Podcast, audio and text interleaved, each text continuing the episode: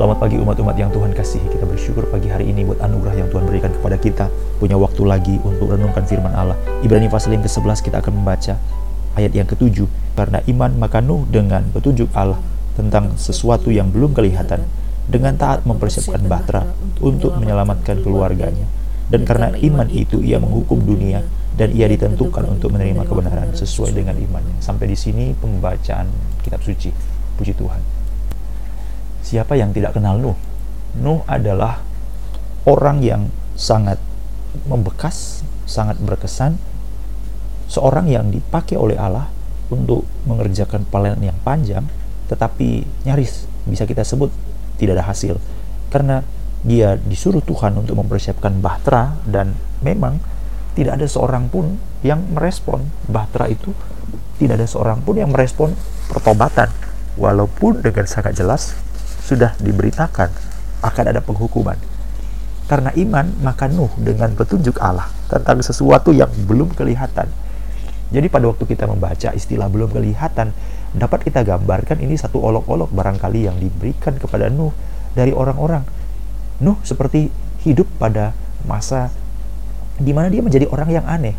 Dia melakukan sesuatu pembangunan, suatu proyek yang tidak lazim, membangun suatu kapal atau satu bahtera. Dan kalau dibaca menurut ukuran yang diberikan dalam kitab Kejadian pasal yang ke-6, 7, apa yang diberikan oleh Tuhan, maka itu bukan merupakan sesuatu kapal sebagaimana umumnya ya, karena memang dia hanya seperti kotak yang bersudut bersegi, dan sepertinya bukanlah merupakan suatu bangunan atau kapal yang sebagaimana mestinya ya. Ini mungkin merupakan suatu hal yang perlu dipikirkan lebih lanjut lagi. Apakah pada waktu itu orang sudah ngerti yang namanya kapal ya? Karena bayangan kita sekarang kapal itu kan agak sedikit kurva. Tapi pada waktu itu tidak tahu. Namun, walaupun tidak seperti yang kita pikirkan sekarang, tetap saja orang membangun sesuatu bangunan atau satu benda di tengah-tengah masa seperti itu merupakan suatu hal yang aneh. Dan Alkitab mengatakan, dengan petunjuk Allah tentang sesuatu yang belum kelihatan, ini merupakan suatu hal yang memang tidak belum kelihatan, tetapi Nuh melakukannya. Nah, iman selalu mengkaitkan pekerjaan-pekerjaan itu dengan lihat atau tidak lihat. Iman selalu mengkaitkan pekerjaan itu dengan lihat atau tidak lihat. Jadi kalau kita mengerjakan sesuatu baru kalau bisa lihat, itu bukan iman. Ibrani 11 ayat 1, iman adalah dasar dari segala sesuatu yang kita harapkan dan bukti dari segala sesuatu yang tidak kita lihat. Jadi tidak lihat tapi terbukti. Jadi bukti apa yang tidak terlihat? Berarti ini sesuatu hal yang pasti tetapi tidak dapat dikenali dengan indera jasmani. Nah, ini yang harus dilatih dalam diri setiap orang percaya. Jadi kembali lagi, ini adalah tokoh yang kesekian kita membicarakan tentang iman, orang yang beriman. Mari mulai memikirkan pandangan iman. Ada begitu banyak hal yang berlawanan dengan logika kita, ada yang begitu banyak berlawanan dengan perasaan kita, ada yang begitu banyak berlawanan dengan latar belakang dan segala sesuatu pengetahuan yang kita miliki. Tetapi mari letakkan semuanya, ini bukan dengan membabi buta, bukan juga dengan spekulasi, tapi letakkan semuanya pada Allah. Karena kita tahu kalau ini merupakan perintah Allah, dia adalah terbukti walaupun tidak terlihat. Jadi Nuh dengan petunjuk Allah tentang sesuatu yang belum kelihatan. Jadi dengan sesuatu yang belum kelihatan, namun itu petunjuk Allah. Jadi kembali lagi kita lihat bahwa iman itu fokusnya, tumpuannya adalah Allah, jadi bukan manusia. Jadi Nuh dengan petunjuk Allah, jadi Allah yang beri petunjuk tentang sesuatu yang belum kelihatan. Jadi walaupun dia belum kelihatan, tetapi karena Allah, maka kita belajar untuk melakukannya. Alkitab mengatakan dengan taat. 7, dengan taat. Jadi komponen-komponen iman, harap Tuhan boleh memberikan kejelasan bagi kita, semakin jelas. Jadi tidak tunggu terlihat dulu, tetapi itu sudah ada buktinya. Di mana buktinya? Karena ada sesuatu yang Allah taruhkan dalam hidup kita, begitu kuat sekali, begitu jelas sekali. Kalau kita katakan lakukan A, itu namanya pimpinan Tuhan begitu kuat sekali. Lakukan A, tapi orang bilang, A itu apa? A itu di mana? A itu tidak terlihat. A itu kita tidak kenali. Tapi ada satu bukti yang sangat kuat. Nah, ini merupakan suatu apa yang disebut dengan bagian iman, di mana dia terbukti dengan sangat kuat, tetapi walaupun belum terlihat, tapi terbukti dengan sangat kuat. Ini satu bagian yang kita sebut iman, karena berdasarkan petunjuk Allah. Jadi jika itu memang adalah pimpinan Allah, jika itu adalah respon terhadap firman yang Allah berikan, jika itu adalah sesuatu yang Allah taruhkan dari reaksi terhadap firman yang kita terima, dan walaupun itu tidak terlihat, tapi terbukti dengan jelas, pimpinan Tuhan, mari bertindak dengan iman. Mari bertindak dengan iman. Walaupun harga yang dibayar sangat mahal, sangat besar sekali. Mari bertindak dengan iman. Nah, Alkitab mengatakan Nuh dengan petunjuk Allah tentang sesuatu yang belum kelihatan, dengan taat. Jadi dibutuhkan ketaatan.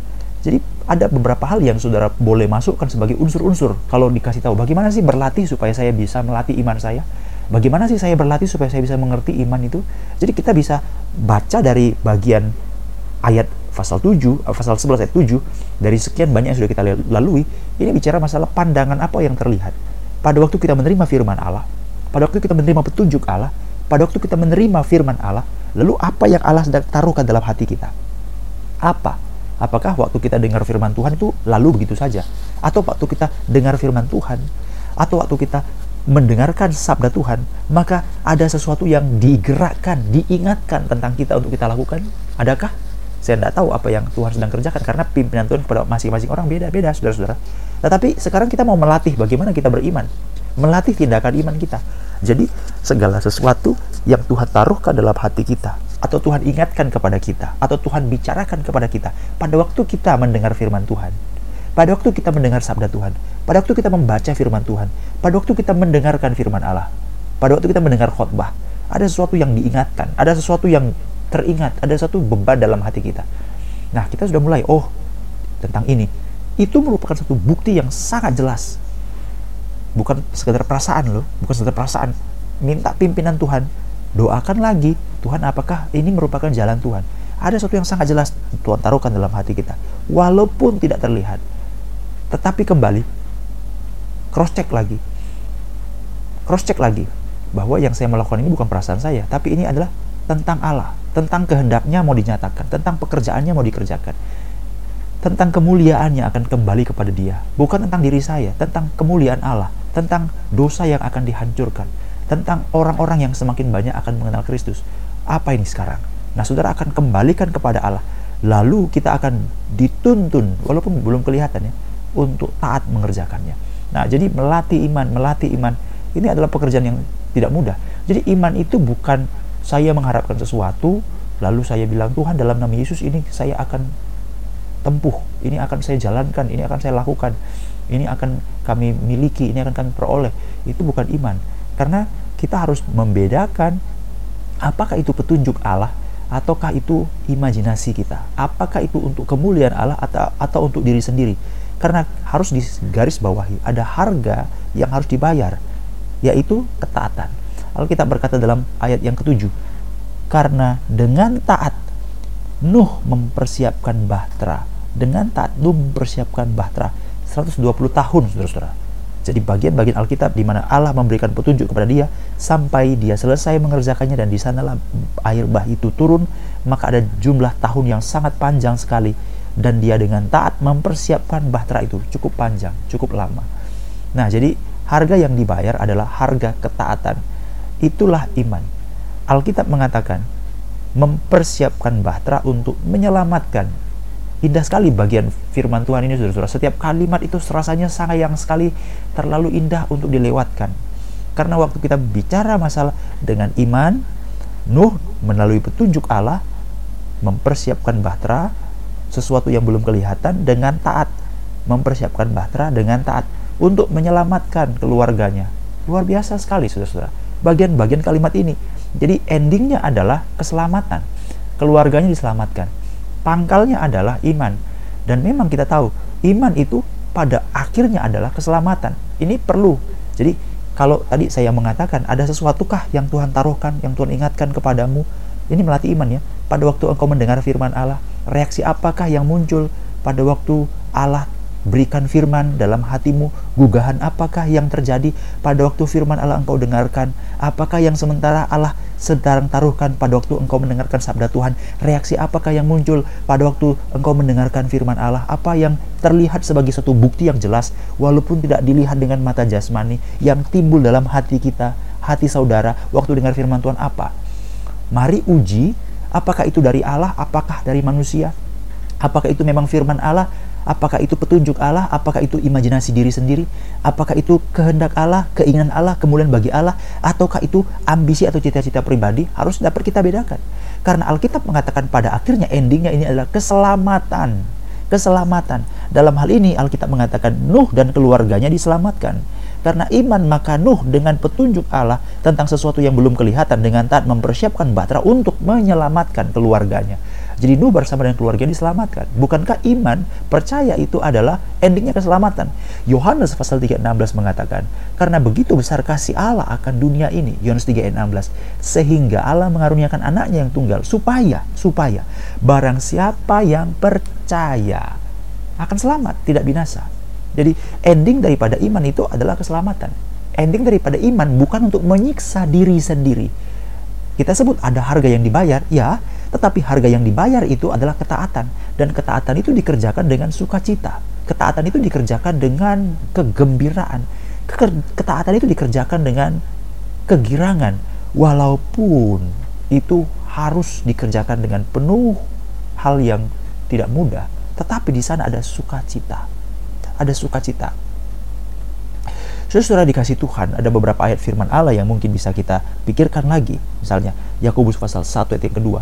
Saudara-saudaraku, anggaplah suatu kebahagiaan apabila kamu jatuh ke dalam berbagai-bagai pencobaan.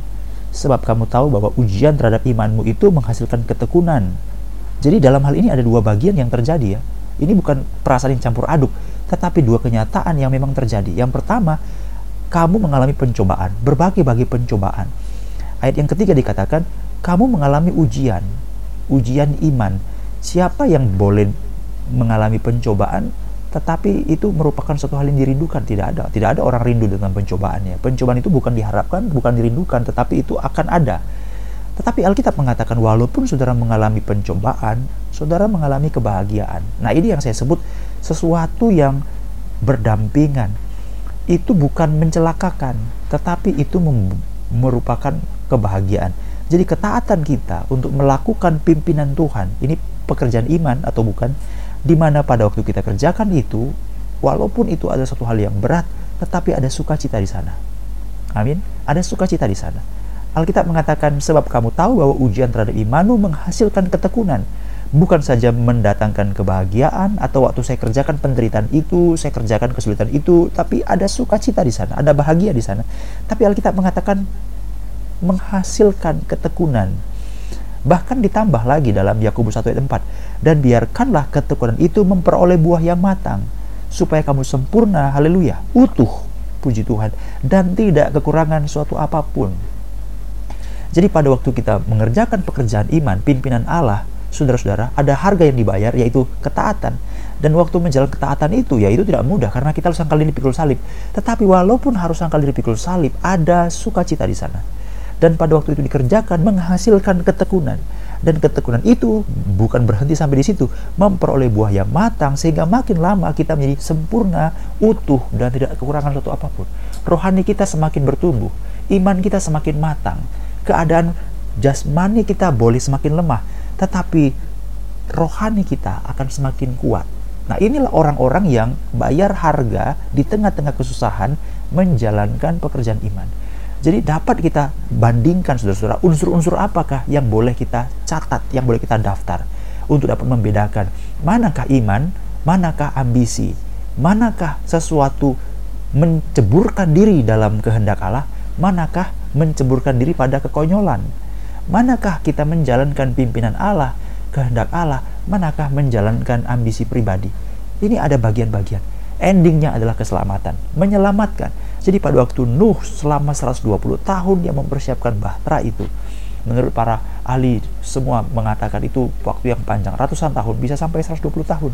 Tapi sambil dia mengerjakan itu, Ini belum terlihat, dia belum pernah lihat, tapi petunjuk Allah dia jelas sekali, ini pimpinan Tuhan. Dia bayar dengan ketaatan. Dan ini bukan hal yang mudah. Tetapi puji Tuhan, haleluya. Alkitab mengatakan dengan taat dia mempersiapkan bahtera untuk menyelamatkan keluarganya. Betapa bahagia sekali kalau apa yang kita kerjakan hari ini untuk keselamatan yang sedang Tuhan sementara persiapkan, sementara Tuhan kerjakan, sementara Tuhan lakukan. Biarlah kita bersyukur untuk segala sesuatu. Berbahagialah orang yang pandangannya adalah keselamatan daripada Allah. Berbahagialah orang yang pandangannya adalah menantikan keselamatan daripada Allah. Berbahagialah orang yang tahu bahwa perjalanan imanku ini adalah untuk menghasilkan ketekunan, dan ketekunan itu memperoleh buah yang matang. Berbahagialah kita jika kita menjadi orang yang sungguh-sungguh mengharapkan sesuatu keselamatan daripada Allah sebagai sesuatu hal yang dinanti-nantikan. Kita bersyukur kepada Tuhan buat apa yang Allah kerjakan, buat apa yang Allah lakukan. Itu sebabnya kita bersyukur kepada Tuhan buat apa yang Allah kerjakan yang sangat besar.